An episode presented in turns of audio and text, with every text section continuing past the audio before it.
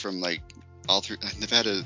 I'm sorry, listeners, Yeah. if you're from Nevada, but I think it's like one of the ugliest states we have. But like, just the parts I've seen. I can't speak Yeah. to all of it, but like, um, and then I just laughed because like I, I was picturing you flying into Salt Lake and like anything past was American Fork Yeah. to like about Cedar City is just like pitch black. Like there's like if you drive at night, there's nothing, and then uh, and then you'll get like a little random gas station here or there, and then um and then you get to like Cedar City area or whatever. You'll see signs for like quote unquote cities or towns or whatever, and you're like, where where the fuck are they then? Like I'm just like,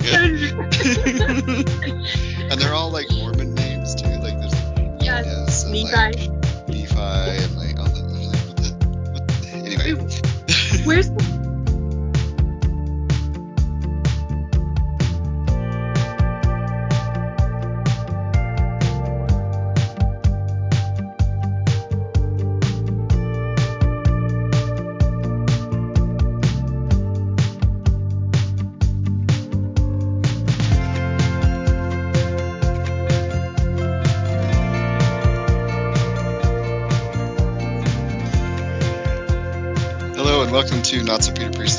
This is your host Jake Taylor, um, coming at you with the same shit. Um, you can uh, find me at Not So Peter Priesthood on Instagram, and you can email me your stories, your uh, moments with Mormons. You can send whatever you want to do, uh, your gripes, your hate mail, your love letters, whatever, um, to notsopeterpriesthood at gmail.com.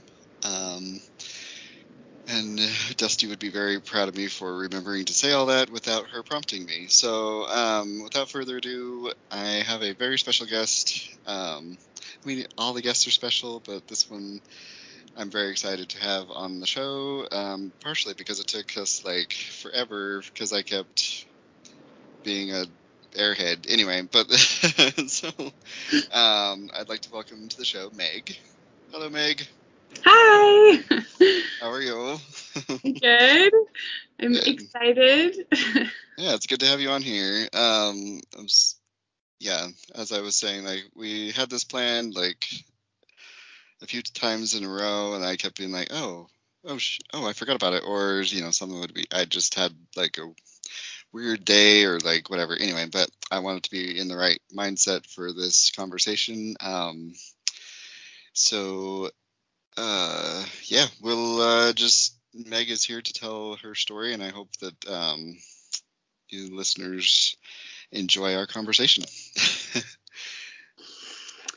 so yeah, I wanted to say um my story, if there was like a, theme to it, I guess, would be like um the effects that the Mormon church and, and not just the Mormon church, but like religion in general has had on my mental health and the mental health of people uh, that I love. And um and so I think like that's kind of like the common thread, I think. So. Okay. for your listeners to kind of like buckle up because some of these um, topics are a little bit heavy and definitely have to do with like uh, mental health and effects. Um, okay. I also, yeah, what? Are there any like trigger warnings you may want to warn people about that? Um, yeah, there, um, yeah, there's definitely some suicidal ideation, um, top like topics, uh, not topics, but yeah, some. I'll touch on that. Um, Okay.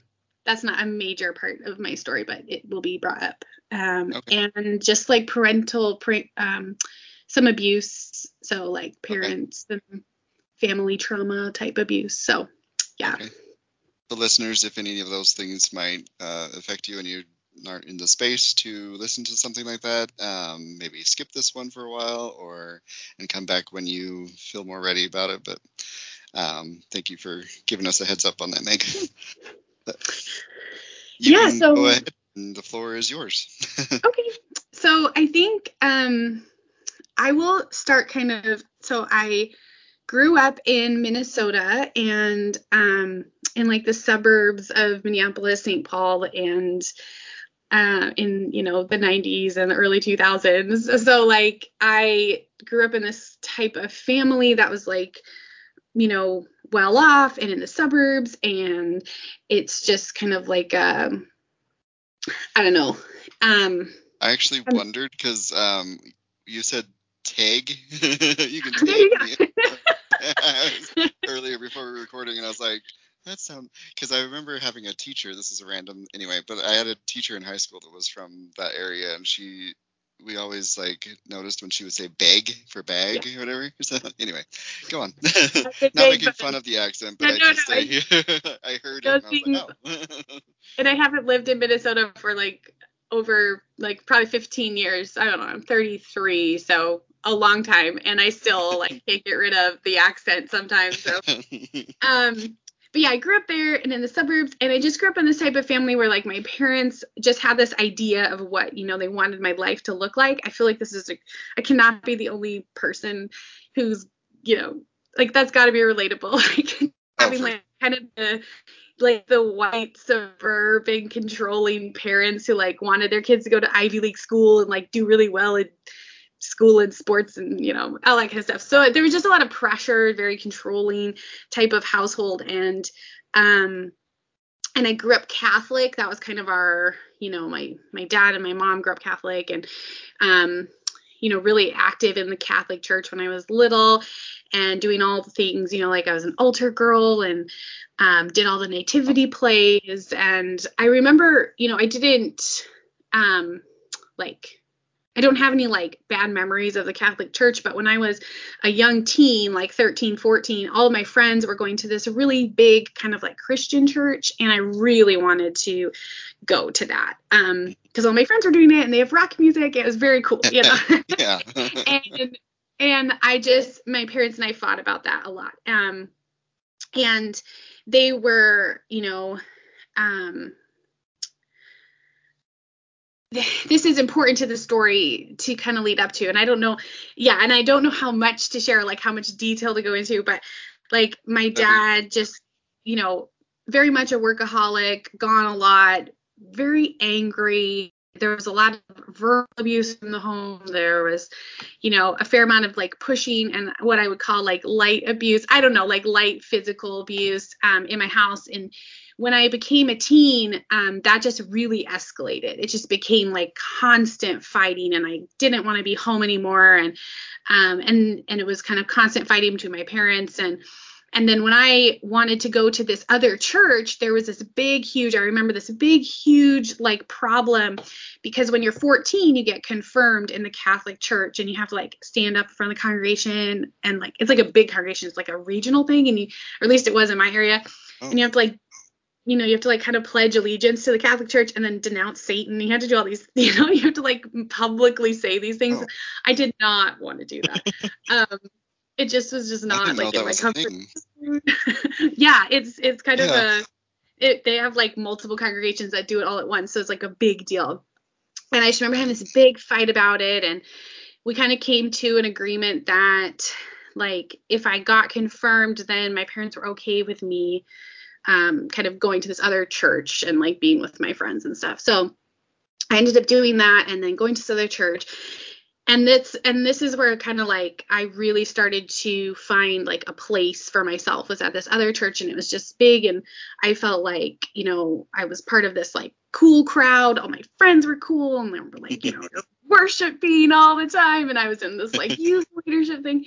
Um, and I just really loved it. Like I started talking about how I wanted to be like a youth pastor, and I started just, you know, like you they have all these phrases in these churches, you know, like on fire for Jesus, and you know, like we went on these like little mission trips and like, um, so I remember, you know, so I was there for a few years and but things at my house just kept going kind of spiraling kind of out of control and i stopped you know wanting to be at home all the time and um, you know, I wasn't doing as well in school as my parents wanted me to. I wasn't doing like extracurricular stuff that they wanted me to do. I just my life just wasn't going in this direction that they wanted me to go in and and um and I started to kind of tell people about how miserable I was at home, you know. And I look back on it and I'm sure it was like very depressed, but I didn't know that when I was a teenager and nobody like you know, it, my parents never like wanted me to go to therapy or get me a tutor or they just were like yelling at me all the time. Oh. And so I started to yeah, it's just I don't know. Yeah, I look back at it and I'm like, why? I don't know. Um Well, so Sorry. Um, just like I think like I don't know, like back in that time, like I feel like I mean, I'm only what like 5 years older than you, so like I can relate to that like mental health was not like uh Yeah. was never on the forefront of anybody's minds. I think it's just in the last few years it's become more of a like a household conversation that you can have, you know, about like mental health and like people are actually a little more aware of it, but like like back in those days it was just like you didn't even it was wasn't even a Oh, yeah. anybody's mind. And therapy was probably kind of it was a little more of like a like a you have to be crazy, quote unquote, to Yes. go to you have to be in, uh, clinically insane or something. You have to have, be like at some level to actually need therapy. And when now we've discovered that like pretty much everybody needs therapy. So especially us that grew up in the 90s. I mean, Oh, like, we yes. right. but no, it it's just it was like embarrassing, right? Back then Yeah. to say you Yeah. needed therapy or admit that your Mhm. family had any problems, especially in this little community, this Yeah. little suburb that I was in. Um, so yeah, Yeah. a hundred percent. Like I think now, you know, if if I was a kid now, it would be all about therapy. It would be all about these things because these things are more talked about. But um, but yeah, my parents are like two people that definitely should have had therapy in their lives, a, a thousand percent, and like Oh, yeah. never. um, but so so yeah, so things kind of get spiral out of control. It gets worse and worse and worse. I started to tell people. I started to reach out to my youth pastors who were all like, you know, college aged or a little bit older than college age, right? And they're cool, right? Like I'm 14.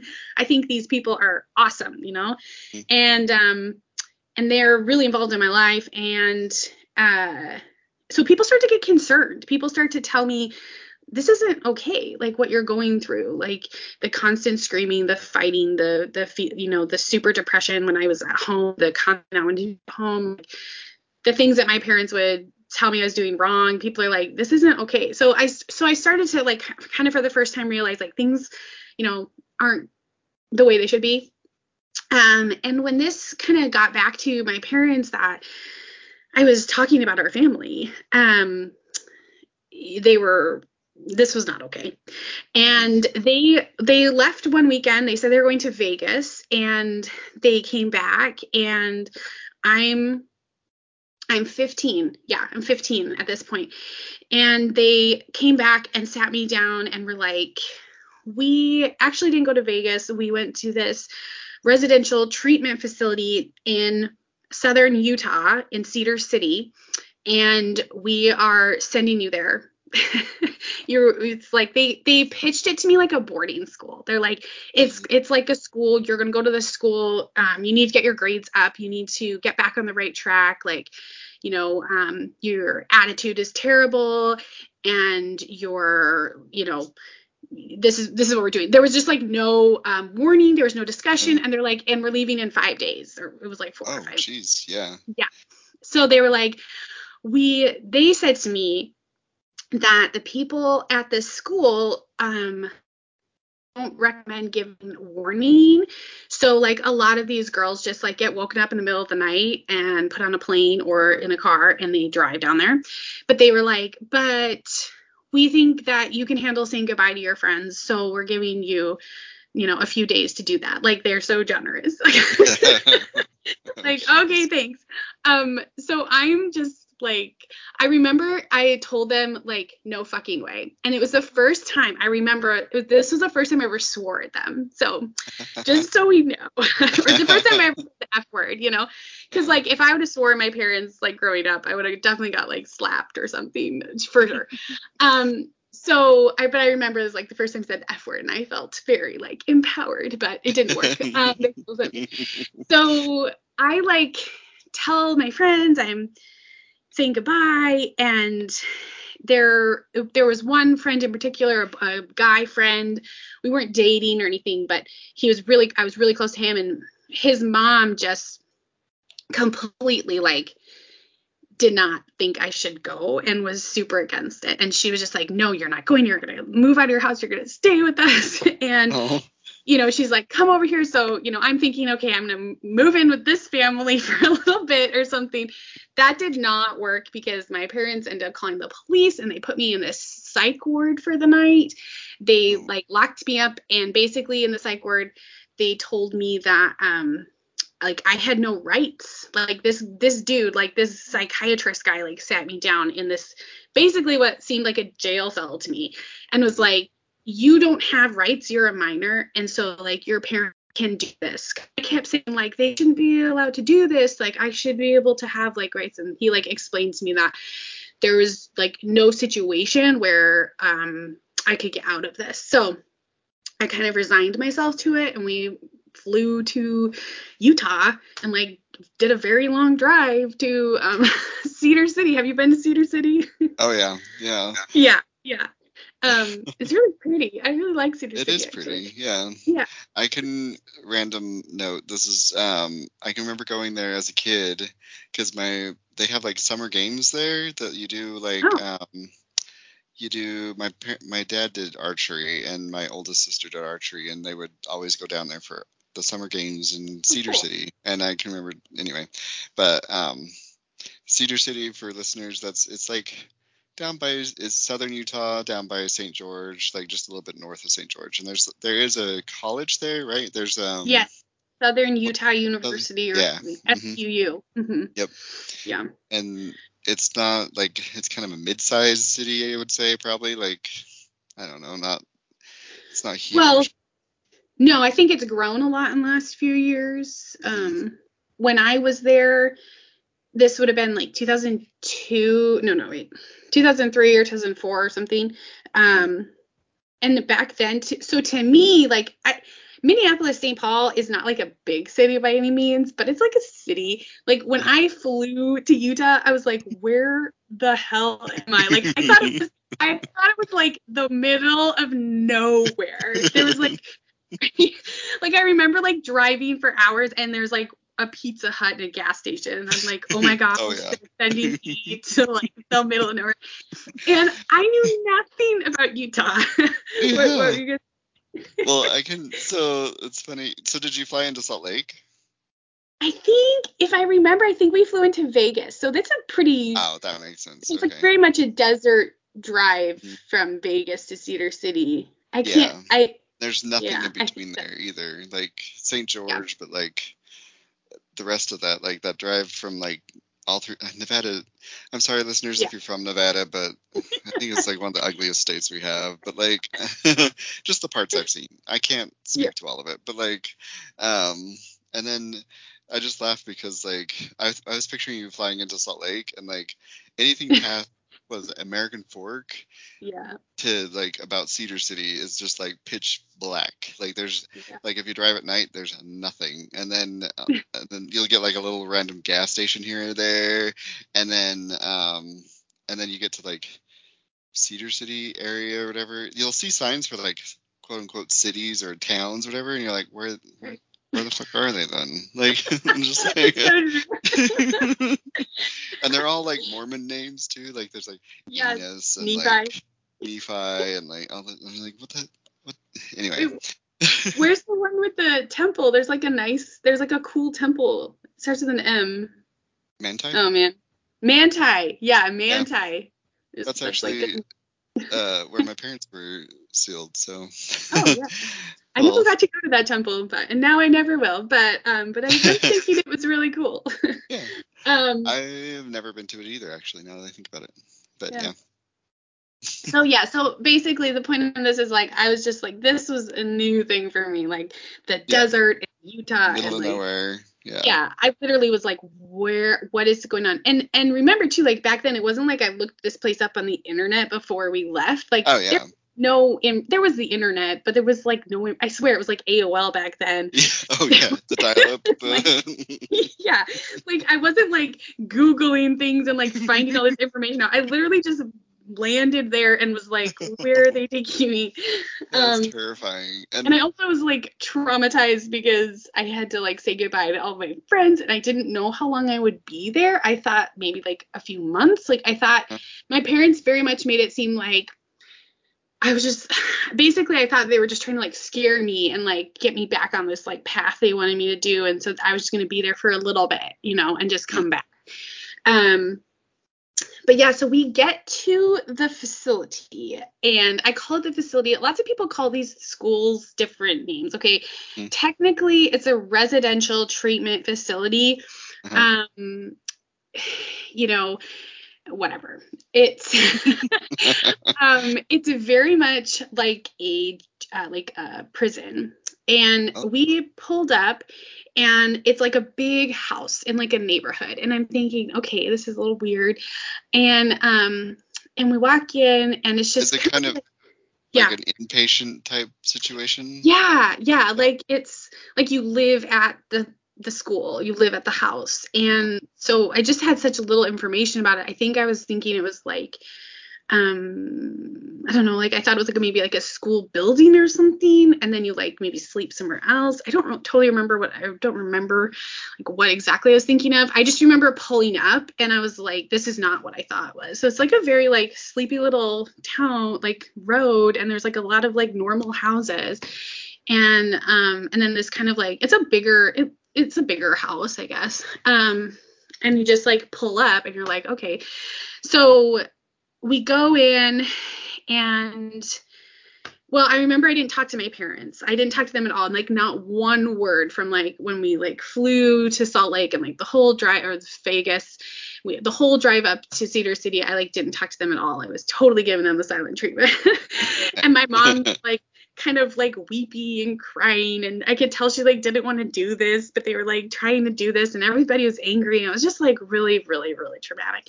And so we get there and I had like a suitcase and immediately they start like they give me like a list or there was a list given to my mom and they were like these are the approved items we have to go through your suitcase and like take everything that's not on this list and so they start giving me, and the list is like, okay, you could have like seven pairs of underwear, seven pairs of socks, like whatever the pants were, shirts, like, and they took away everything else. So they took away like any um, personal items that I had, any addresses that I had, because I was like, oh, I'm gonna write people letters, right? Because mm-hmm. like that's what we did, whatever, you know. I yeah. knew I would computer. We didn't have phones. like, um, so like, I write people letters, and I thought I was gonna write people letters, and I thought I was gonna be able to call people.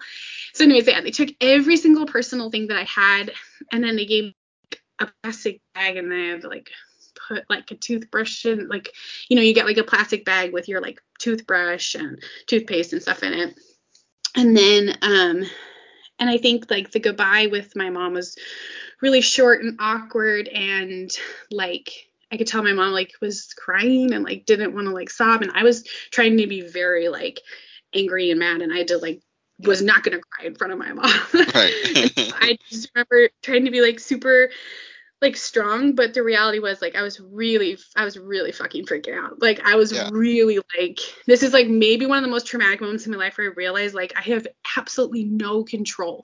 Like my parents are literally dropping me off in this place.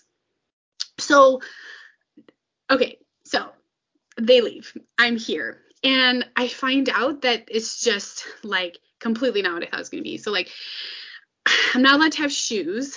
All the doors and windows are locked. I, you don't even get outside time until like I didn't even go outside. Like outside didn't even step outside for like three months.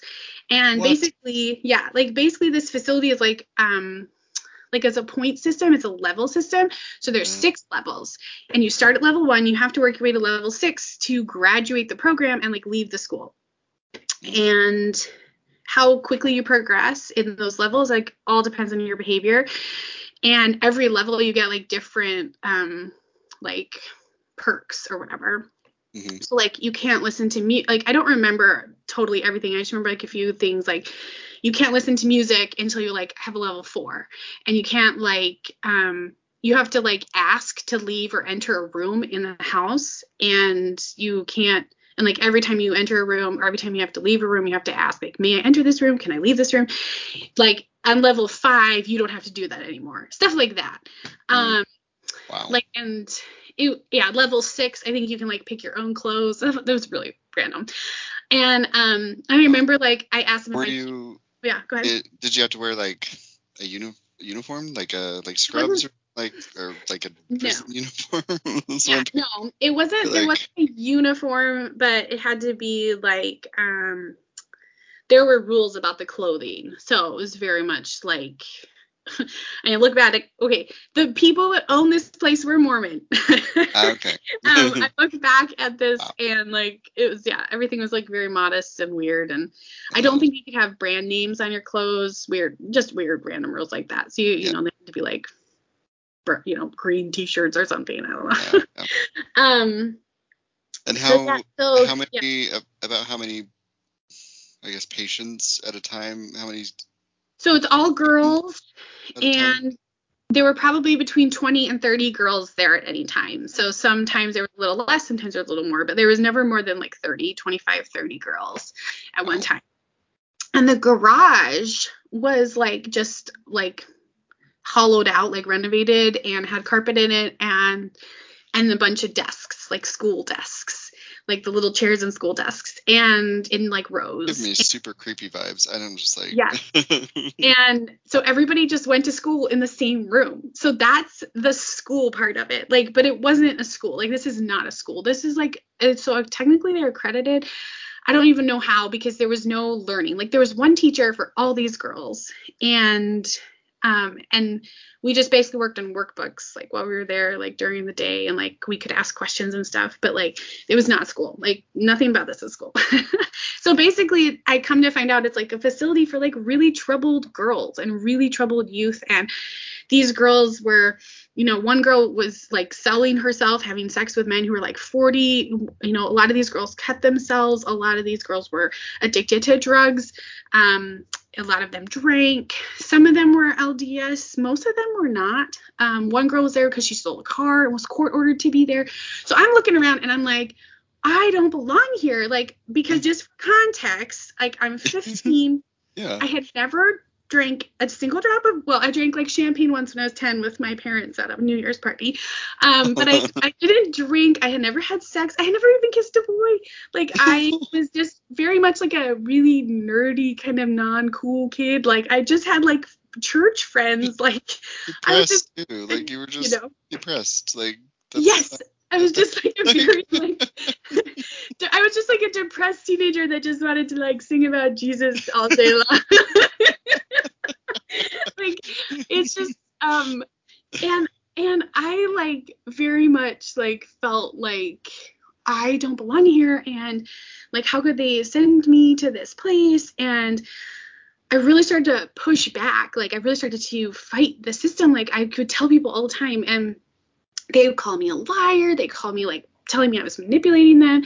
And come to find out like my parents told them like I was failing out of school. They told them I was having inappropriate relationships with the male pastors like the young male pastors at the church which I was not. Like I mean I'm sure I had hugged them. You know we were we saw we were close at church but I had never been alone with any of these men. I had never I don't in my opinion I never had any kind of inappropriate relationship with them. Um it was all just like fun hanging out church stuff you know? Mm. um so come to find out they like said all these things to make it seem like I was really you know I I personally think that they didn't know they wanted me to be a certain way. I wasn't fitting that mold. And then I was talking about kind of the abuse and the problems in our family which was very embarrassing to them. I think that in their heads they wanted me gone.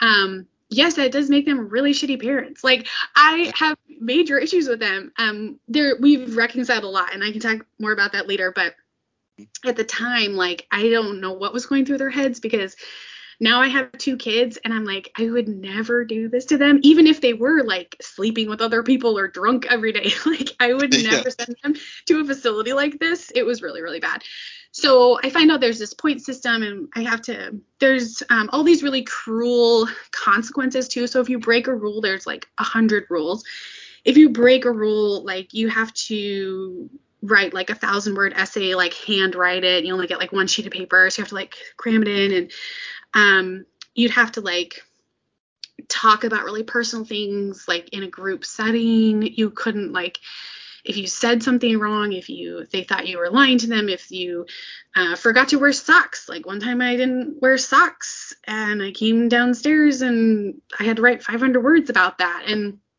just really weird things. And then you lose points too. And every time you lose points, you can't make it to your next levels and get your like perks and stuff. So I was like, I'm gonna work really hard and like beat the system and get out of here in a few months. Um, but that didn't happen. I was there for 11 months, almost a year and um and yeah like i said like i like the first few months i spent crying i spent fighting and then i kind of figured it out. And i realized that i better just like say what they wanted me to say and do what they wanted me to do or i was never going to like get out of here. So it really just breaks you down. The owner of the facility his name is daniel taylor. I have no problem calling this guy out. He actually has, long after I left, he was actually charged and arrested for rape, for uh, abuse of a minor. Like um, multiple girls at the facility um, accused him of sexually abusing them, and he was never. Um, he was charged and arrested, but he was never put in jail because a judge deemed them not emotionally stable enough to um, testify or something. You can look all this up on the internet. So this is on the internet, like this whole situation. I think it was like in 2013, whatever. But this guy was not a good guy. Um, he would not a good guy at all he like had us do free labor on his house. Like he'd have us go like clean his house and like paint his house and stuff. And we all thought like, oh, this is so great because it's like getting out of the facility. You had to be a certain level, right? So only like level three, four, fives could go. And we it was like, oh, such a privilege to go clean this guy's oh. house. um, and he was constantly like talking about our weight. Like he'd come into the facility he would like say um my weight was always like a big deal. Like not just me but like the, all the girls in general but it was always like you know just really cruel stuff. Like he'd be like oh make sure these girls don't get seconds today. Or like you know oh we gotta make give these girls an extra 30 minutes of exercise today. You guys are looking chubby or just like shit like that all the time. Um just really cruel guy. And he every time he was around he, everybody the staff everybody was just like on edge. Um yeah not my favorite person. Yeah um, for good reason in, yeah. In contrast the staff were like pretty awesome. Like they were all women except for one or two males and um Oh, by the way, if you got out of line, you could get restrained. So I never got restrained, but they could physically pin you down, and I saw it happen multiple times. Like if you started cussing them out, or you know, one girl came and she was full on like detoxing from drugs. Like she must have been like I don't know, 14, 15, and this girl was like, you know, very much should have been in a hospital, okay? And like when you're detoxing drugs, like you do and say things that you don't really have control over, right? She was just restrained, locked in a room. Like, I mean, the stuff that happened at this facility is just like none of it was okay, in my opinion. So this is like happening is, all the time. Is this facility still around? Like no, it, it's oh. closed oh. after the allegations. I think it oh. of um abuse. I think it closed. But so that was around 2013. Yeah. Uh, that's wild. I keep picturing um and I don't know why, but have you ever seen Girl Interrupted? like, I yes, just... I just recently watched that movie actually because I never wanted to watch it because when you know I was a yeah, member well, of church, be... I'm like, oh, it's rated R or whatever, and I'm like, oh, now I'm watching all the rated R movies, and I definitely just watched that, and it's actually a little bit triggering for me because I was yeah, like, this is a little bit dense. oh. Um, yeah. Oh, and we used to have these like really interesting um like group meetings where they would like teach us how to have like life skills. And it was all about like cooking and like homemaking and like how to like make ourselves like put on makeup like shit that relief society people talk about. Uh, you know just like preparing us to be like women of you know know. Uh, um to be mormons basically. I mean yeah. that's so, Well, so so let's clarify. This was definitely not like we were not allowed to talk about religion, Oh. and like I remember my parents saying like like to me very specifically like you are not to like go to church or learn about religion or like listen to the Mormon church. And I had never really heard about the Mormon church before this. Like I had no interest in like the Mormon church. I'm like, I don't care, you know. Right. Um, but they I wanted to go back and be like a youth pastor or whatever. And they so I had only heard like weird things like, you know, they're weird, don't like Yeah. talk to them. Nobody at the facility was like actively talking about religion and we weren't supposed to but they were teaching a lot of like what i would say like young women values like there was like it's called integrity house and i remember them talking about you know once i joined the church i saw the young women values and they talked a lot about those you know accountability and Mm. choice and whatever they all are yeah. um, yeah so but anyways um but back to the story. So the staff were all college age girls women and a lot of them went to suu and they would all and they were cool. Like i loved them. Like i still love them. Um and some of them were nicer than others but i got close to a few of them during my months here. I would say like I was about level three. So I had progressed enough. I had kind of like gotten in line and like would do my therapy and like we weren't even allowed to talk to our families. Like I have a little sister and like I like remember, you know, and i'm an older brother too and but I remember like calling like wanting to call them. You can't even call your family. You can call them only during therapy, which is like once a week and you have to be like like the therapist is on the phone like you never had any privacy like so i could never say anything bad about the facility. They actually told us that if we said anything bad about the program we they um you know the the phone call the phone call would be hung up you know and they would just tell our parents that we were manipulating them. Um and we didn't have any privacy to letters. We didn't have any door there were no doors except for the bathroom doors. Um so yeah the only time we were ever alone was like when we were actually physically going to the bathroom or in the shower and there were no locks. So Wow. yeah, so just very much just yeah, I don't know. Crazy. Do the sleeping situation were you like did you have a roommate or was it like you all This, had your there room? was yeah, there was like a few rooms upstairs that had like bunk beds and stuff. So we all kind of slept together. Um it, but it was like kind of step there was like one or there were like three rooms maybe. And I know like there was one room that was private and if you were on level 6, you got to have that room. And there was only like ever one level 6 when I was there. So it's not like a level everybody got to.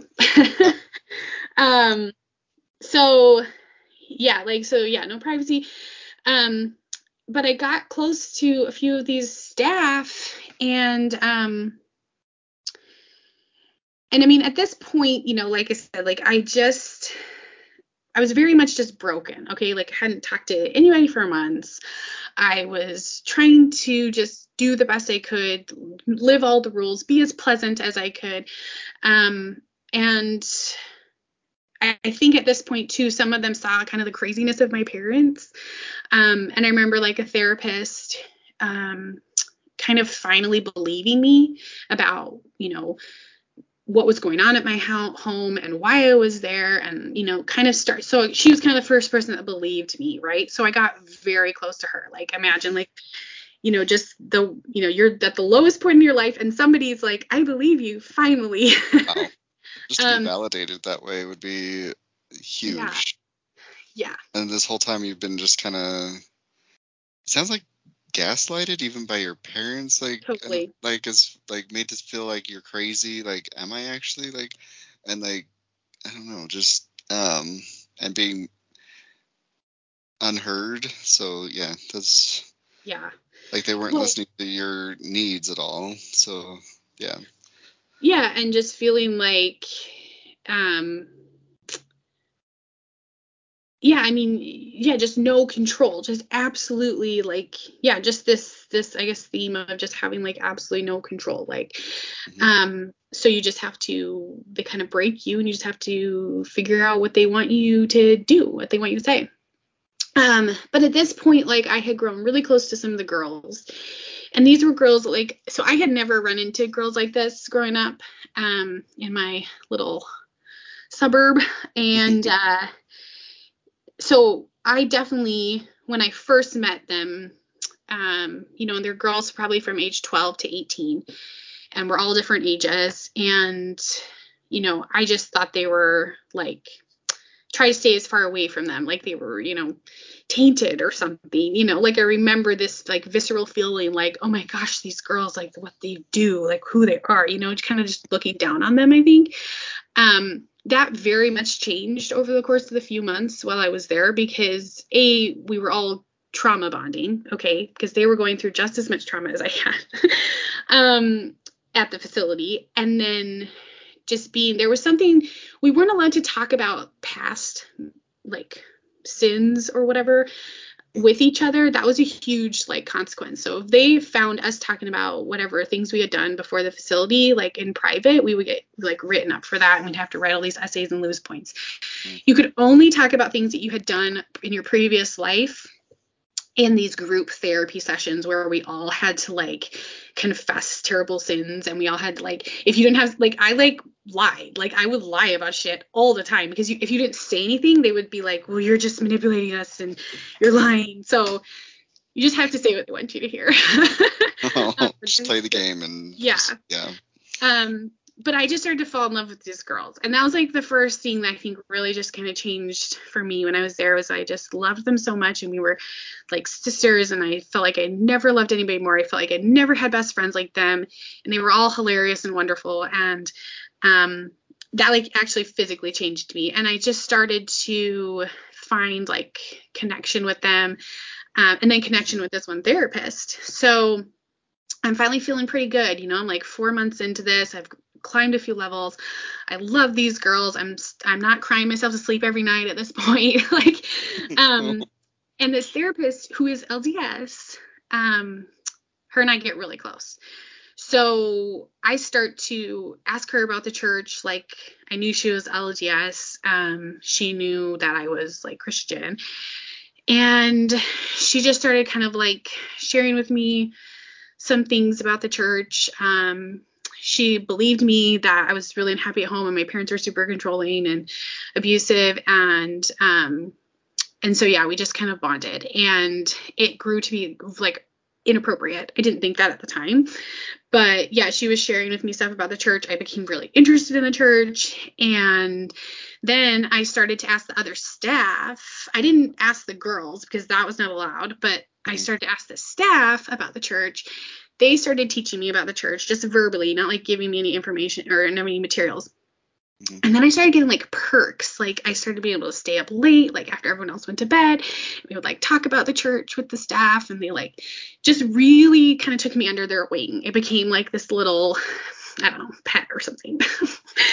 um, and at the time, like I really genuinely wanted to learn and get close to them. Um, you know, looking back, I don't know if it was just like a coping mechanism for like what I was going through, but but yeah, I ended up like really wanting to join the church. And they would like write down passages from the Book of Mormon and like slip them to me. Like I remember like them get like someone would give me like a workbook and there would be like pages of the Book of Mormon in there, like copy. um, they like one time like they would like one time we stayed up late. Like I remember one of them drew me like a picture of all the circles on the plan of salvation and taught me about the plan of salvation and they told me about Joseph Smith.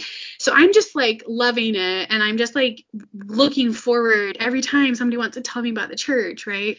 Mm-hmm. And eventually like I end up like telling them like I am gonna join the church and I'm gonna like tell my parents and I'm gonna like you know move back to Utah. I mean I'm like poor just stupid.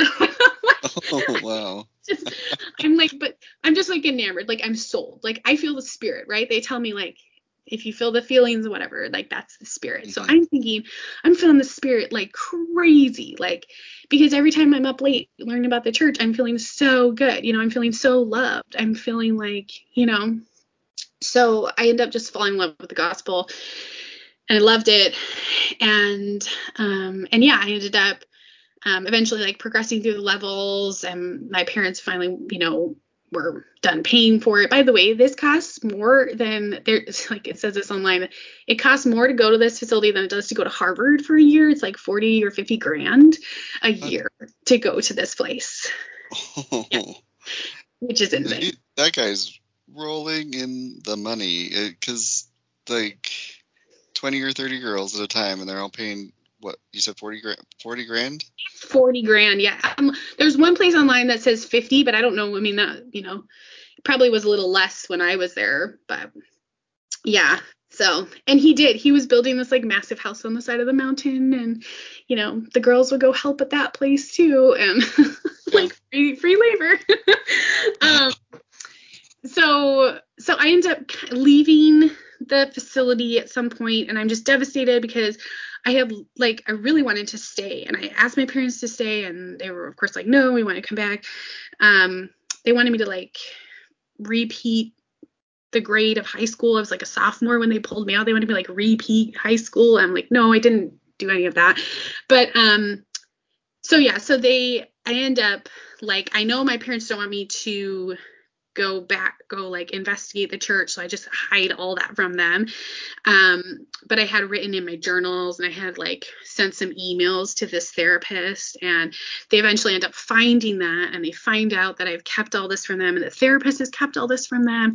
And so they just get really pissed Oh, wow. and you know they cut off communication with these people and i'm not allowed to talk to anybody and they like threaten to sue these people and they threaten to take all their jobs and like they just get they go like way far like beyond. So so everybody that was talking to me at the facility like just cut off communication with me because and i'm devastated. Like i'm so hurt by this. But they were doing it to kind of like save themselves. Um which is understandable. So they really thought they were doing the right thing by teaching me the gospel Yeah. and anybody that's been Mormon, um, it has beaten to your brain that the gospel solves all issues and Mhm. everybody needs to join the church and this is what Heavenly Father wants. So I was getting this like rhetoric that like God or Heavenly Father, like I was so special that Heavenly Father brought me to Cedar City to learn about the Mhm. gospel. Yep, they make it Um, like it's divine intervention, and you're yeah, and this was. They never say fate, but it's just like yeah. this is all part of God's plan, and this is how you were supposed to, you were meant to come here, and like yeah, I, Absolutely. Mhm. No, so 100%. So imagine like how broken I am and how like tumultuous my teenage years have been. And then now I'm like feeling like Heavenly Father picked me, right? And all this trauma that I've been through was all for this like brilliant reason. Um, so of course I like held on to that, you know, and I was really excited to finally join the church. And I had to wait like a year and a half almost between the time I came back and then the time I turned 18 and I had called like missionaries, or I hadn't called missionaries directly, but I had looked up online like how to call like a church. And I had talked to a bishop, I think, at one point on the phone, and he kind of explained to me like, you cannot like we cannot baptize you without your parents' permission, you know. Um, so you know, people were just telling me like, sorry, you're just gonna have to wait, you know. Um, so, so yeah, So- I mean, what? real quick. Um, it's just so. What was it? Was there anything in particular that made you like, or was it just like the feeling of it? Like, was there something about the gospel that you were just like, that's like that you like Yeah. really dug your um dug into that you were like, yeah, this is why. Like, what was it that made you want to join? Like, because I, I know you had the connection with the Yes. staff and the therapist, but like, was there some part of like the doctrine that you were into, or Yeah, no, that's a really good question. I think so. I already was really into the Bible, and that was a big part of my life because I was part of Southern Church. And so there was a few things. Like one thing was I always kind of felt like, why is the Bible like? There's that kind of like obscure verse in Revelation that every Christian talks about about like this book is shut and there's no more revelation. oh yeah, hmm but I kind of instinctually thought that was kind of like not true. And so it was really cool to hear from the church that like we have more revelation. And of course this isn't the end um of revelation. So that I remember really stuck in my head. The other thing was just eternal families, like all the staff and the therapists and everything like I had this dream of like having a family and like having to be happy and they were giving me this idea that like all the families in the church were like amazing. Sorry, I laugh because it's no. everyone in the church is the same as like everyone else. Families are yeah. tough, you know. um, so so it's funny because you know, but I thought like if I joined the church, like I was gonna have this happy family. Mm-hmm. Um, and then yeah, and then I think it was just that they were telling me over and over again, like Heavenly Father had sent me here, and this is what He wanted, and like I was, you know, special kind of, you know, like, um, and I really wanted to believe that. So I wanted to believe that, yeah, like prophets were real and God was speaking to us because he loves us. And I wanted to believe that, like, I could have an eternal family and I would be happy one day. Those would be like the two major things. So I just so like you're a kid and you've been like this whole time your whole like the trauma growing up and with your family not like your parents not listening to you and treating you like garbage, you know, and just um all you wanted to do was be loved and to be heard and seen yeah. and finally these people are paying attention to you and they're telling you you're special and yeah. they're you know so obviously you're gonna like gravitate to love that. it yeah yeah um so yeah i mean i'm sold like i would have died for the church like i you know, I waited till I was 18, um, which was very difficult. Um, again, I was just really depressed, like when I was when I came home. And so, you know, in my head too, it was like, well, I won't be so depressed when I can finally get baptized, right? Like when I can finally have the gift of the Holy Ghost. Um, and and yeah, but I but I had never been to church. I was never, you know, um, they never like took me to a sacrament meeting or anything and they never actually physically gave me a copy of the book of mormon um because we all knew that they were not supposed to be teaching me the gospel. Like if i had any awareness like we all knew it was secret you know? I mean they were teaching me at night after people were going to bed. They were they were writing down scriptures because they knew they shouldn't be giving me the book of mormon. So maybe it was just my naturally rebellious spirit that drove me to the gospel. Um but yeah, so I just I waited till I was 18 and you know, my the the I knew that if I joined the church, my parents would cut me off. And, you know, again, they're really wealthy people. They, you know, bought me a car when I turned, when I got home, and they were going to pay for school. And then, you know, just like whatever. Um, so I knew I'd be losing all of that, and I knew they were going to be super upset, um, kick me out. And I mean, these were fights that we had already had, like really bad fights. I think the worst time I had with my parents was after I came home from the facility and then before I turned 18. That was kind of like the height of the abuse and the fighting and just terrible things. Um, I ran away multiple times. They finally, um, I ended up going to like a community college and they finally let me live off, out of the home. And then I even spent a semester at a Baptist college because they thought if I went to this Baptist college, then I wouldn't want to be Mormon anymore. um, but the Baptist college is interesting because they totally turned me even harder to the gospel because they kept talking about hell and sending people to hell and all this stuff. And I loved that the Mormon church was like not hell oriented. You know what I mean? They got outer darkness, but they don't talk about it. Yeah.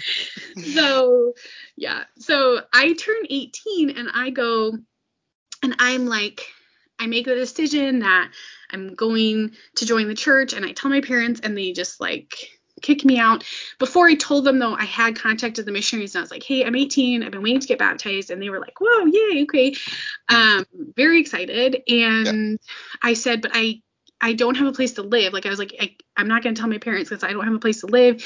And they were like, we'll fix that for you. They like found another gal and her mom, she just like a single mom who had a daughter who was my age, who was 18.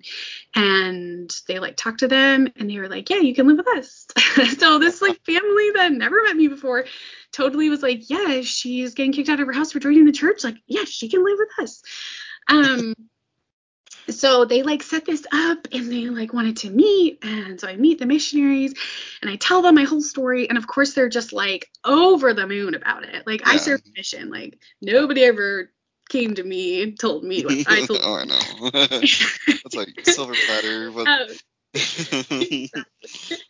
um, so they're they're over the moon about it. They're super cute guys. They're you know what are they 19? You know I'm 18.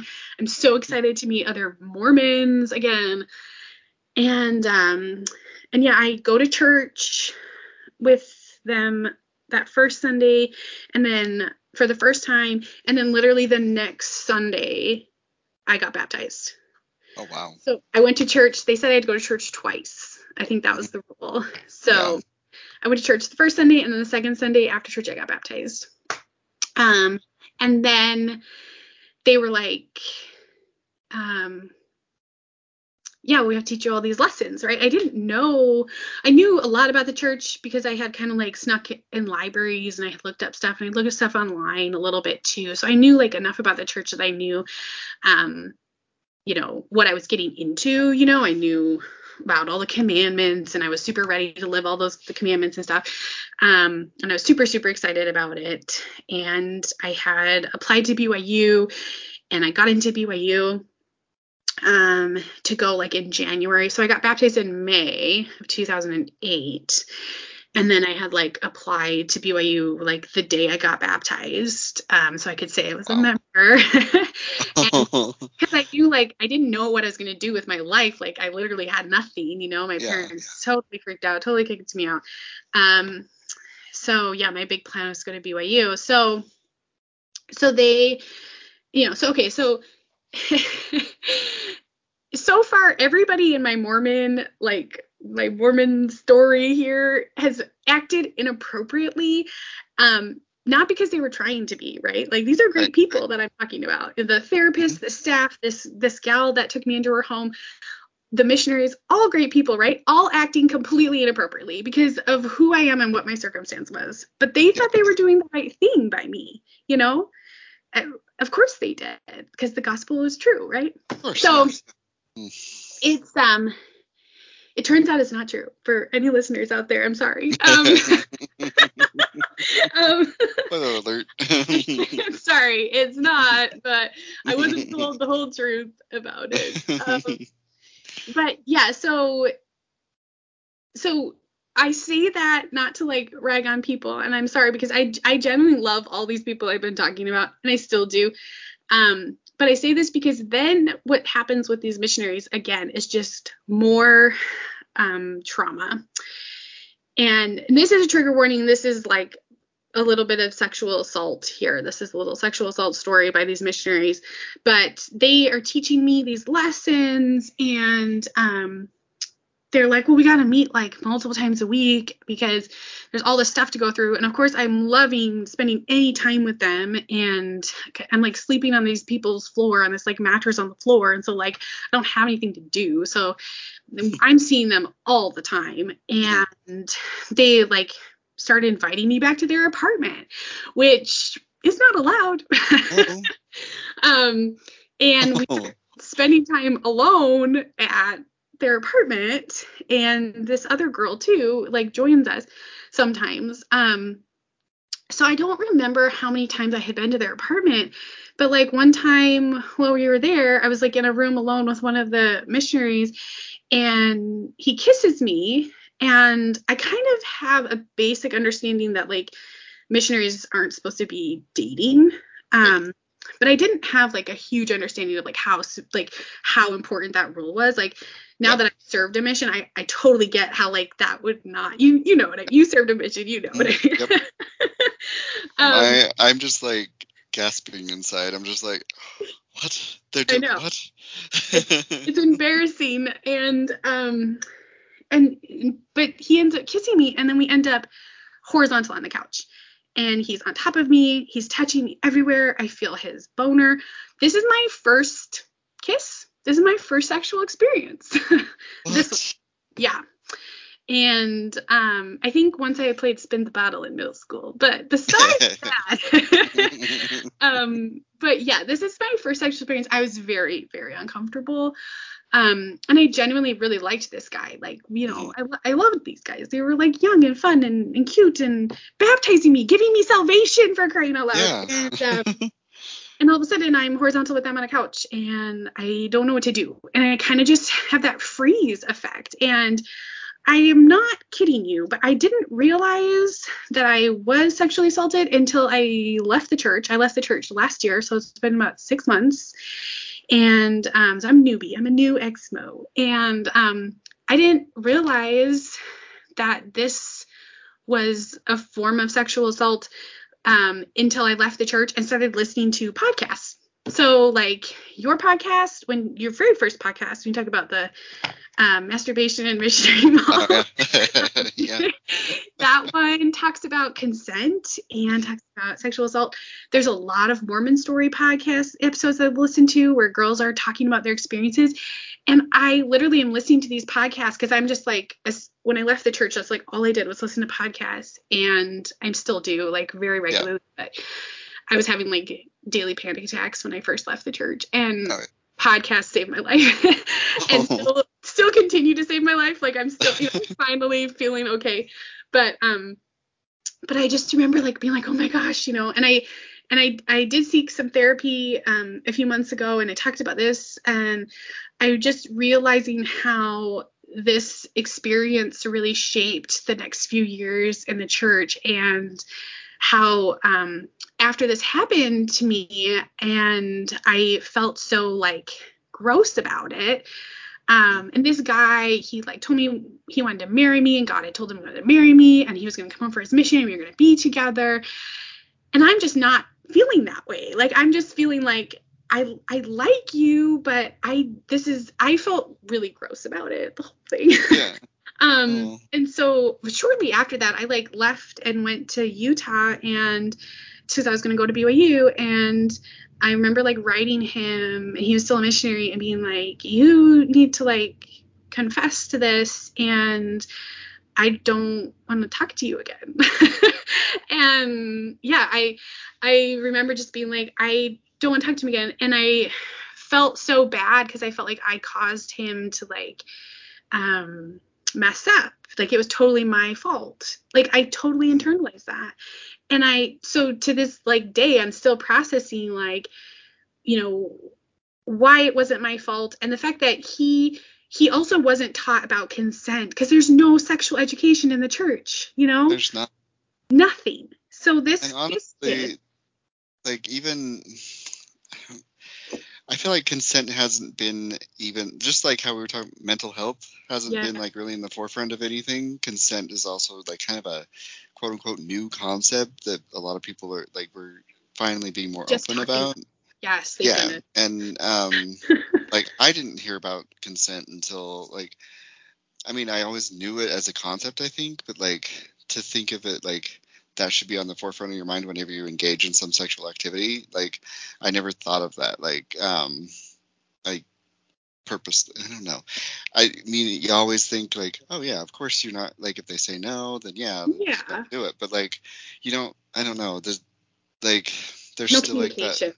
Yeah, and um like I remember being at uh, tech school in the Navy, and I'm sitting here like almost 30, and they're talking about consent. And I'm like, mind blown. I'm just like, I couldn't even like. I was just like, huh, that makes sense, you know. Right. And um, and then I proceeded to be. I've talked about it before, where I was a victim advocate for the the Navy, yes, and um, I love so hearing you talk about this um, experience, like, totally brings up a lot of the things like the things that they talk about like um, you talk about it being embarrassing which um, i totally understand like but that's part of the like internalizing that you were doing to it and um, like putting it on yourself because yeah i think even in our like just in society in general we put the onus is on the woman usually mm-hmm. and um and just like and it shouldn't be that way because like and or the victim i guess i mean there's male and female victims of rape but like the um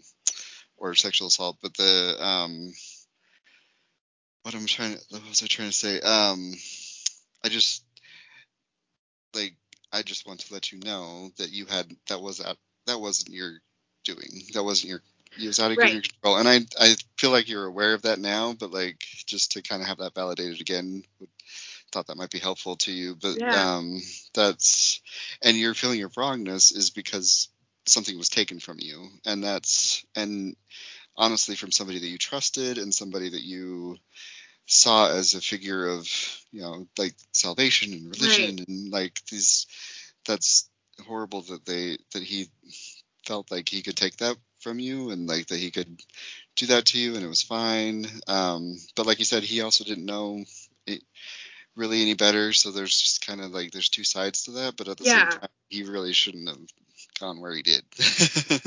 No, and that's and that's like the liberating part of realizing that it isn't my like it's not my fault and I don't know, like fault, like almost fault doesn't matter, right? Because it doesn't matter whose fault it is or if it's someone's fault. The feelings of shame and guilt and yeah, this unworthiness feeling is there. And that's what has to be like kind of treated. And, you know, and the, you know, for years, for a few years after this happened, I was so embarrassed by it. I never told anybody. I, I always felt like I needed to confess it to the bishop, um, and I never did. And it wasn't until I was going on my mission, I felt like I'm not going to be worthy to go on a mission unless I talk about it. And I went to a bishop and I told him about it, like sobbing, like I'm so upset about this. Like I'm so upset about it. Um, and I've been carrying the shame around for years and uh and he just kind of like laughs it off like oh like you know like it wasn't a big deal to him that this had happened. And kind of is like well okay thanks for telling me but like yes you're worthy to go on a mission. So i was like glad that i was worthy to go on a mission. But at the same time like you know, again, this theme of like at every point in this story, like I had serious like mental health problems that were never addressed, never um, given treatment for, even by like people that should know what they were doing. And the answer was always just the gospel. It was always just righteousness. Like that was that's supposed to fix like the problems. Yeah, it's supposed to fix everything, and it never fixes anything. Yeah. um, yeah. So- so, go ahead. I can remember distinctly my um so my sister my oldest sister passed away oh my goodness 15 years ago almost 15 years ago and um I can I obviously went into some deep depression during that time when it, with the grief and everything and um I can distinctly remember my mom saying, "You can go to therapy if you want. You know, like no one's going to judge you if you go to therapy." And I'm like, and I remember distinctly thinking, like, why would they judge me? Like, why would like it's something I need, you know? Like, I, and because of that statement, though, I didn't go because I was like, oh well, people are going to judge me. So like, you know, Yeah. and now I've been to therapy, but like, like that was still back in the time, back in the day when it was like, still that like Right. um Taboo. shame, taboo yeah um and looking back on it i should have just gone but you Yeah. know um but just like it was always just like you said like it's always just turn to the gospel turn Yeah. read the book of mormon pray you don't do all this stuff and then your problems will go away and Yeah.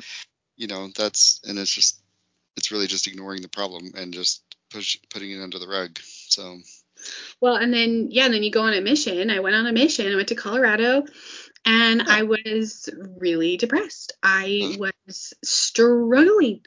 And what are you told on a mission is like Uh. just live the commandments harder. All the little tiny Oh, yeah. work you know? harder, go tracting more, go do this. Yeah. Uh, where in color? Like, were you in Denver area? Or? It was the North Denver mission, and so it was like Fort Collins, and it was Oh, okay. yeah.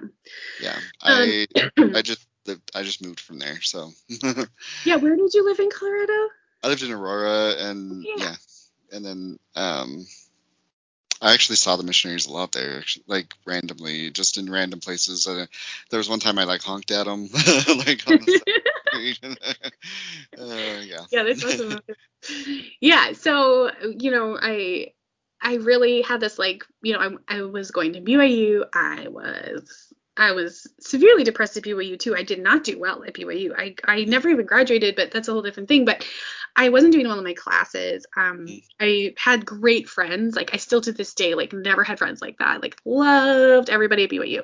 Mhm. And um, now I don't like BYU because of a lot of reasons. But uh, back then it was like the best thing ever um but uh but yeah i just i i always felt bad i always felt bad that i was Uh, I carried around feelings of shame.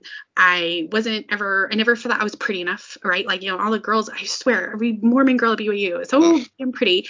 Um, you never feel good enough, right? Like, I never well, felt the boys like my, all want the little tiny blonde with the. the yes.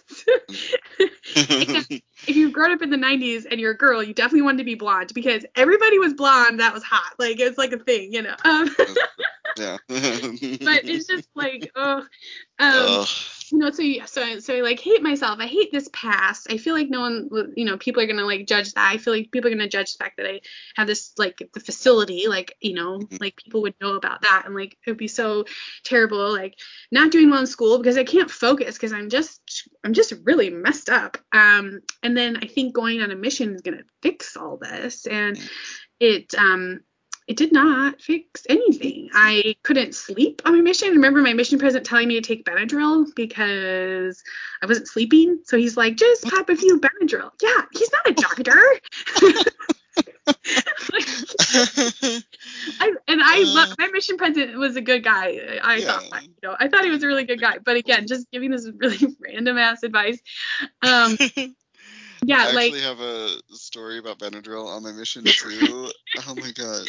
So just real quick, my, it's my um. So I I was in Florida and I got these random bites on my hand and my fingers were swelling, and I'm just like, what's going on? I'm started freaking out, you know. And then um, like there was one night like it got so bad like my hands were hurting and i was like i don't know what's going on so i was freaking out so we called the, the mission president's wife and she was actually a nurse before she retired and Oh, yeah. so um she uh she but she did not want to send anybody to any she was like she tried to do whatever she could to like lower the medical costs and like make it so that um so oh, of course, yeah. yeah, and then um, so she's just like telling me she was she's talking to my companion. I was freaking out, so I because I and I couldn't talk. I was just like kind of like rocking back and forth, like what's gonna happen? Like I couldn't take like I, and then um, he's like. Uh, she told my companion to give me some Benadryl, so I take some Benadryl, and then like a couple hours later, still no, the swelling is not going down, and I'm really freaking out this time. And then she call he calls him her again, and then she gives us permission to go to the urgent care. So we go to urgent care. I'm already kind of high as a kite on Benadryl, or Mhm. and I'm just like, um, and then I get to the urgent care and they give me a shot of I think Benadryl. They give me, and so I'm double do like Oh no. Tripled. It's like I- I had already taken a ton of Benadryl, and then so I'm, and then I get like I was so high, like it was wild. I have never like I we were driving um home and they were like the my companion and like the other set of missionaries were there and they were like driving all crazy on purpose because they knew I was high and then like I got back to my apartment and I thought that I had this little stuffed dog that I had on my mission and my high brain thought that I was it was like gonna bite me so I put it under the bed. And then I was like I thought that the room was tilting so I'm like sitting there like rolling around on the bed. And then um what else? And then I thought that my alarm clock because it was had red numbers it was um like I thought it was like the devil so I was like freaking out about it and then I just passed out and then Yeah. yeah, I And did you sleep for like two days? Because seriously, Yeah. that like knocks me out. I yeah, we didn't do anything the next day. Like, Yeah. um, and the swelling still never like it went down, but it was like I don't. I still to this day have no idea what it was that I was like allergic to or something. Yeah. And then like I had another like it finally went down. Anyway, uh, one of the ladies. I think she was the branch president's wife. She had me like put tea on it, and that like helped. And then well, there you go. At least it helps. and then, um, and it actually that was the only thing that like, like made it work. And then, um, but nobody knew, nobody could tell me what it was. I was like, has anybody ever seen this before? Like, is this normal? it's Florida. Oh god. Anyway, sorry to go off on that track, but I had to. You brought up Benadryl and the mission and just made Yeah. me think of that. So. maybe every missionary has like a Benadryl story. I feel like there's like, sure, yeah. no, like, Ugh. isn't it wild though that like grown ass adults like us on missions like couldn't go to the e like couldn't we couldn't go to the emergency room. We had to like get permission from Yeah. somebody who's usually not trained. If you're Yeah. If it's a nurse, that's good. But like usually people that aren't trained and they have Yeah. to like give us permission to go do stuff like that. Like it's not Yeah. okay. No. Um yeah, but uh but yeah, my mission like was hard. Um and really great moments, but also just like man, missions psychologically are not healthy. Oh. we could talk about that for four days, but we won't. So um but yeah i remember just like getting a blessing at the end of my mission from my mission president and it said like you're going to go back to byu and you're going to find your husband at byu Oh. so um and i like full on believed him i thought you know this guy because they tell you when you're on a mission like your mission president's like your direct like Mhm. has revelation for you like ev- he's like your direct line and so like i definitely thought that like i'd find my husband at BYU, whatever um and funny i didn't. I um i didn't end up going back to byu and i ended up marrying a guy who i met on my mission. And i served i served nine i'm still married to him we've married 10 years. Um and uh and and he I served half my mission in like a singles ward in Fort Collins. And uh so yeah he like lives you know that's where he's from and he went to the singles ward there. And so we ended up like hooking up after I came home um ended up getting married and um and yeah and so like so we have married 10 years. We both left the church about six months ago finally after like i mean that's a whole nother journey. But um after years of like deconstructing the church but not knowing that's what we were doing Mhm. um finally leaving. Um but you know that blessing i didn't realize it till recently but that blessing really messed me up because we had a lot of troubles in our early marriage like most married people have in their Yeah. early especially people that just got married. Did you, you know did you get married in the temple too? we did. Yeah we got married in the temple um barely because we could barely keep our hands off each other because spoiler alert it's normal for people to want to have sex with each other when they're you know love each other. Or not or just want to have sex with each other. Um so but yes we did make it to the temple and i and he um you know i won't i won't tell his story in detail but he did say you know i could share this part of it but he had so much uh, prior shame in the church from pornography use and masturbation. And um, come to find out so many people have that problem. I didn't know that that was a common thing until like leaving the church. And i'm just like oh my gosh you know listening again these podcasts and people come on and they talk about this and i'm i'm just like feel saved. I feel like Mm. i feel seen. I'm like thank goodness so many of us went through this. I'm sorry that we never could talk about it um Yeah. but it makes me feel so much better that i'm not the only one but but yeah, he had these major um issues with it. Not so much like you know watching pornography all the time but the shame that came from these occasional episodes of this and then Yeah. the problems that caused in our marriage. And i thought for years that I, we were unhappy and that I shouldn't have married him because my mission president told me I was going to find some guy at BYU and I didn't. And so I like I legitimately thought like I should divorce my husband because I didn't find him at BYU. And this went on for years and I feel terrible about that now. You know, I mean, obviously I didn't divorce him and we went through these issues and the repentance process over and over again and talking to the bishop over and over again and so much shame and um a few years into our marriage he tried to commit suicide with a gun and I was there pulling the gun from him you know it was I had to physically pull the gun from his hands. He had complete nervous breakdown. And it was a lot of different things um but for sure the shame of these things and the things that the church had put him through led to this suicide ideation.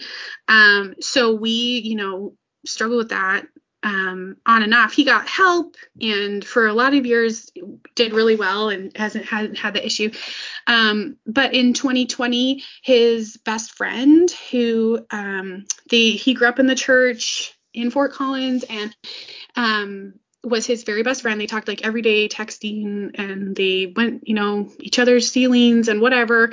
Um, but he did end up actually um, died by suicide in 2020 for a lot of reasons and struggled on and off for years.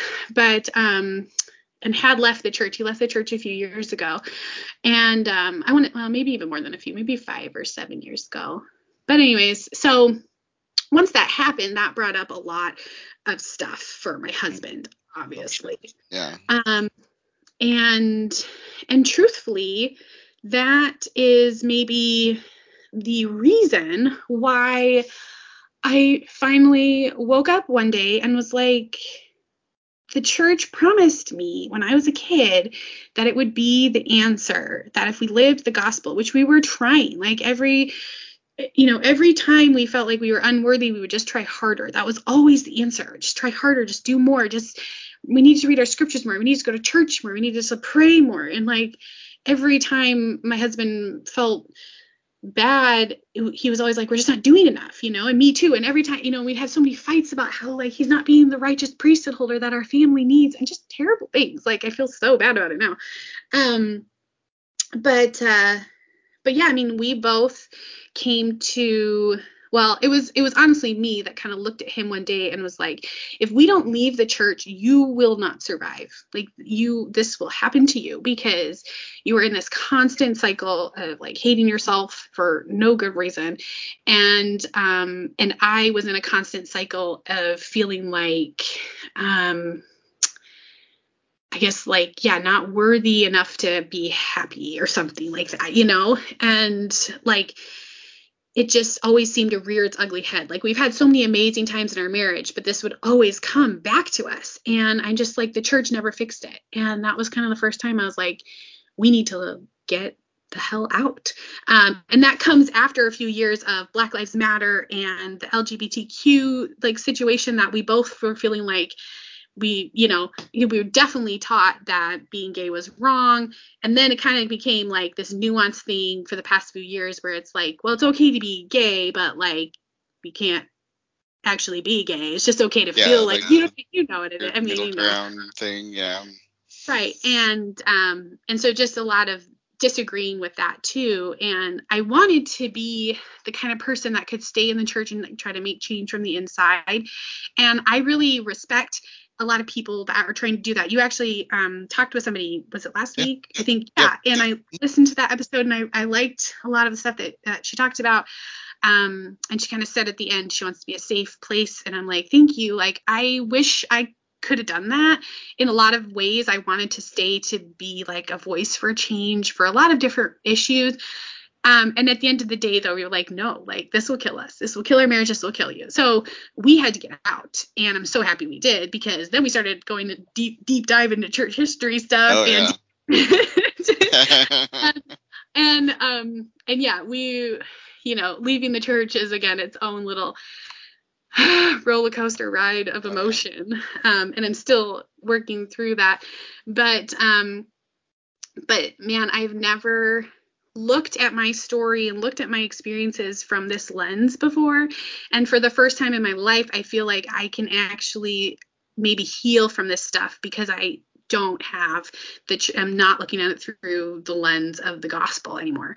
Um, and that's and you know my husband can finally heal from his um, mental health things that he has and and realize that a lot of it was just not even like it was never even a problem that the the cure was the disease or whatever. The disease was the cure. Do you know yeah, what I, mean? like I know I what you mean. Yeah. The, I'm not um, that right, but the church caused a lot of those mm-hmm. shameful issues. He didn't actually do anything that needed it to was be. It, the cure was worse than the disease? Is that kind of? Yeah. I, There's. Yeah. It's too late. Phrase. I know what you're talking about. I... Basically, the church is making it worse. Um, yeah. So so yeah, and I mean, it's just been um, so I feel like I'm having to rehash kind of a lot of the stuff that happened to me as a teenager and happened to me as a young adult and happened to me, you know, wondering why I never could get my shit together and graduate from college and wondering why I never could just, like so many things in my life that I felt I felt so terrible about and realizing like you know it's it's because I was promised something and didn't work because it isn't what it claims to be and you know we anybody can talk all day about does the church do good things or is the church good for people I, there are good things about the church the church can do good things um, but it is not what it claimed to be. And it told me, it promised me that it was certain things and it isn't, and it wasn't, and it screwed us up. yeah. So thank goodness we're 33 and out and not 63 and out because, yeah. you know, I guess. Oh, man. Yeah. Um, but it is, it's really tough to realize that I have a lot of work to do and, uh, um, you know, but maybe this time, um, you know, I might get some healing instead of just more uh, feelings of uh, unworthiness. So, so that's a lot, and I'm sorry I talk so much.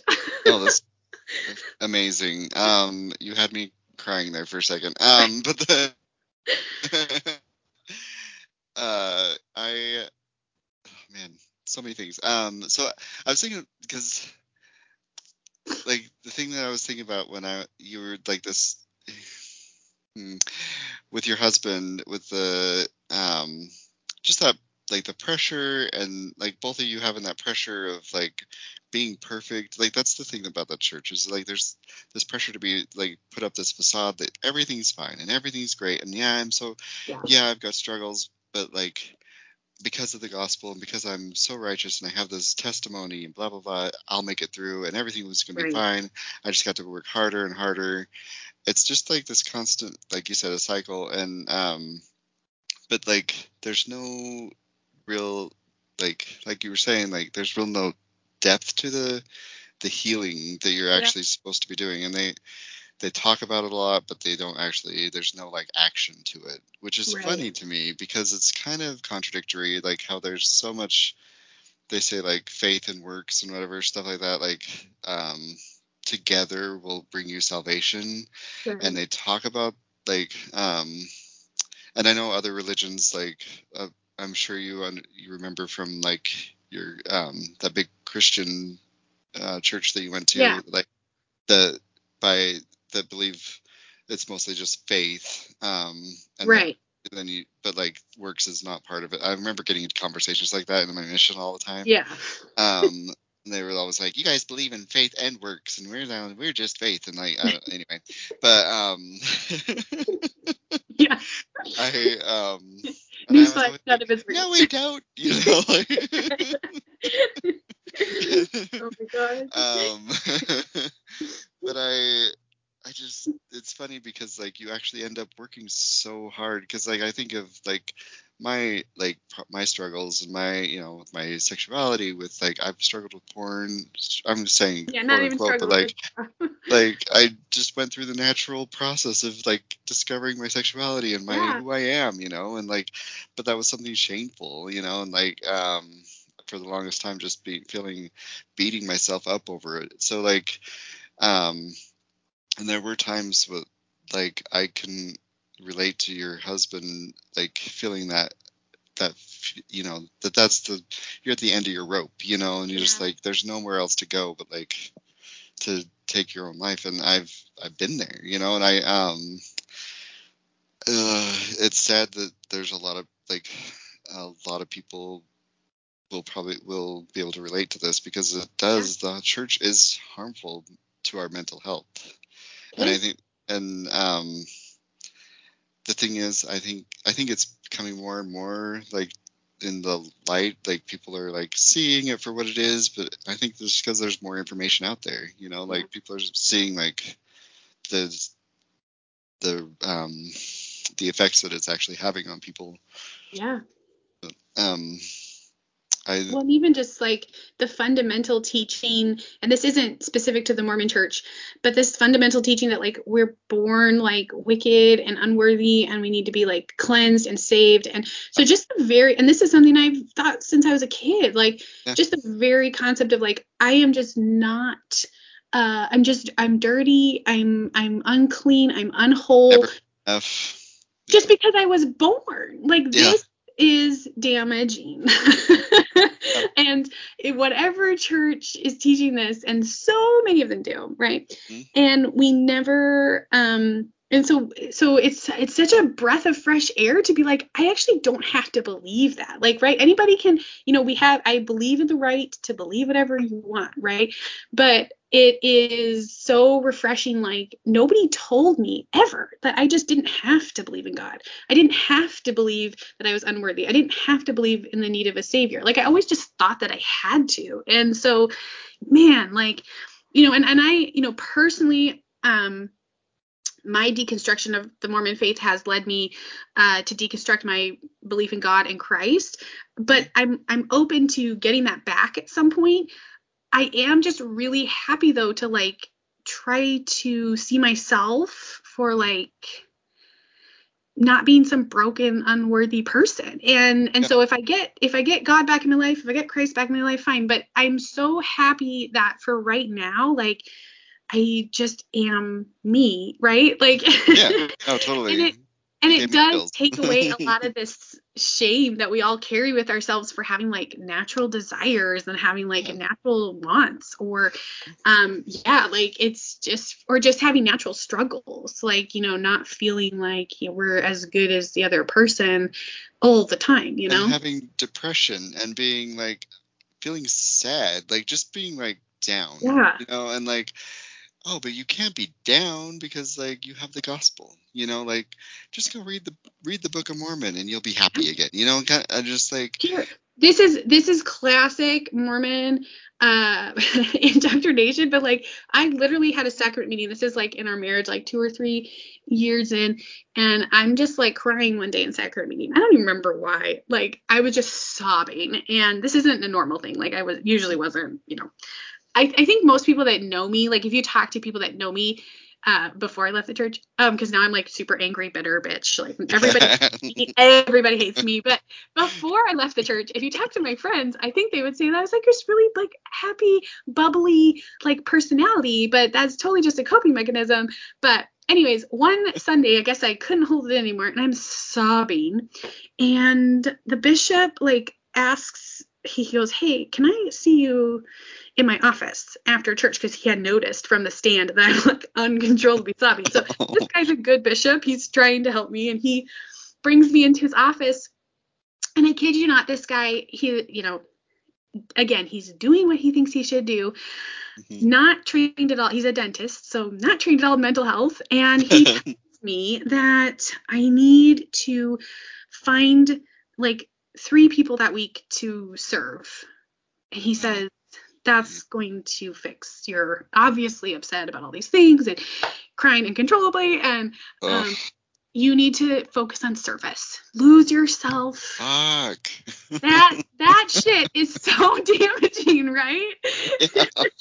so now on top of me uncontrollably sobbing, now I'm like, shit, I'm not I'm not even, you You're know, now I'm feeling enough. bad because I did not go serve three people. And so I am feeling bad now that I didn't do the advice that I'm supposed to do. And it's just an endless Viral. Yeah. Yes. Oh man. So Well, and here you are, probably exhausted already, trying to like you're at a breaking point, obviously, and he just tells you to go do more.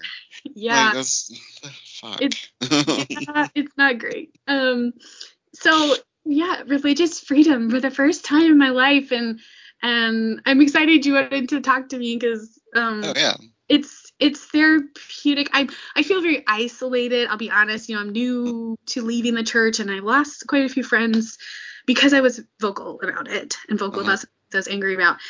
Um, and so it's it's an extremely isolating thing. And like I said, podcasts have been saving my life because I feel like I I feel heard in these stories, you know, from these people that don't even know me. And Yeah. um yeah, so I was like, maybe somebody, you know, my story is a little crazy, like honestly. And- Wild ride. Holy shit. Yeah, and I'll be honest, I held back a little. There's like some crazy, you know, but I just feel like I, I, I guess I wanted to contribute to this community of people like not being afraid to say who they are, you know, like I want to be the kind of person that's like not afraid to be me and with all my shit, right? And so I guess thank you for the, you know, opportunity just to talk to you. Anytime, honestly. Like you've made a you have a friend in me. so, and honestly, a lot about you because like, I know a lot I about share everything on the podcast. Yeah, too So much. it's, it's funny and you know and then I and I've listened to a lot of the the Molly Mormon gals too and like it's just funny like knowing all these intimate things about people so so now people can know intimate things about me and not know who I am. yeah. I try not to think about it. I'm like, wow, I'm putting all this out there, but it's fine, you know. But like, it is really cathartic and It's therapeutic. But um, and talking to people like you that are that are willing to share their stories and be vulnerable, and I'm very appreciative that you were willing to do this, and um, I hope it was helpful to you too. yeah. Um, Thanks. um, but yeah, the, I mean, I, you can come back anytime, and we can we can talk about other shit. You know, we don't have to talk Yeah, about the heavy shit. We can talk about some fun shit too. more Benadryl stories, please. yeah, right. or more about man, more about Florida. I could spend a lot of time. My husband and I lived for a few years in South Carolina. Mhm. Man, I could spend all day talking about the South and like Oh, how That's a whole different world down there. Oh my god. Yeah. um actually it was actually really helpful in like deconstructing like a lot of uh inner um racism that I had and because you're like really confronted with it there and then the word there is just like unreal like I can't even um oh, but also I've had lots of bug bites and the bugs were the worst ever and the fire ants and Wild. I Oh, can't let- fire ants. yeah, I couldn't let my kid run around because of snakes, and we had eight alligators and I think Everyone's like, I, I live in Chicago right now, or outside of Chicago in the suburbs, Uh-huh. and everyone's like, Oh, you live in South Carolina? Why did you ever leave? I'm like, dude, you know, worth it. Oh, I spent so much time in Florida actually on like my mission. It's two years there, and then I was in Pensacola for uh, my Navy training. oh wow. And actually, so the reason why I brought that up is because you said fire ants, and I was like, there was this one time they took us out to this fucking field for PT, and like just random, like just like all this like like tall grass, and I was like, what the fuck are we doing out here? And so, and then they make us like sit down in this tall grass and Don't stretch, and I sat in a thing of fire ants. oh my gosh, are you serious? so I had just like all up my calf, like Oh no. and I was just like, huh, that doesn't feel something something stings like and like it took me a minute. I was like, what is happening? Like I hurt really bad. Like was and then I looked down and I was just covered in fire ants and I was like, like I just like freaked. they were like, Taylor, what are you doing? I was like, I got fire ants. And I had to run the rest of the. They made me run after that. Like I was just like, oh yeah, hmm okay, let me just run a fucking I think five miles. So, Oh my anyway. gosh. yeah. anyway. But Ugh. But thanks right. again for letting me. I really will come back. So if there's anything you want to talk about ever. oh yeah, absolutely. I'll message you and we'll talk. But, well, um, thank you again, Meg. Um, yeah. is it? I mean, I should have made sure Meg or Megan. I don't know which one you prefer, but Meg. I like okay. I like Yeah. Meg. Sounds cooler. Yeah. Like I'm Meg. Yeah. Although you know what, it's funny because like I don't know if other Megs are out there. If you are out there, please tell me you run into this. But like people, especially older people or like people who may be hard of hearing, they're like they don't understand what I'm saying, and I say Meg rhymes with egg like all the time. I don't know why it's so hard for people to understand Meg. So it's kind of funny. well, and um, I well, so when I go by Jake, and my real full name's Jacob, so it's kind of the same thing. Like I'm just like, um, only my family calls me Jacob, and like certain people, but like I go by Jake everywhere else, and so like, um, that's how I know how you know me, because I'm like, uh, that's how you know me. so, um, yeah, I, but it's just like one little syllable, and it just makes a huge difference to me. I don't know. cool. All right. On that note, um, thank you again so much. It's awesome. Good to talk to you. Hopefully we'll talk again.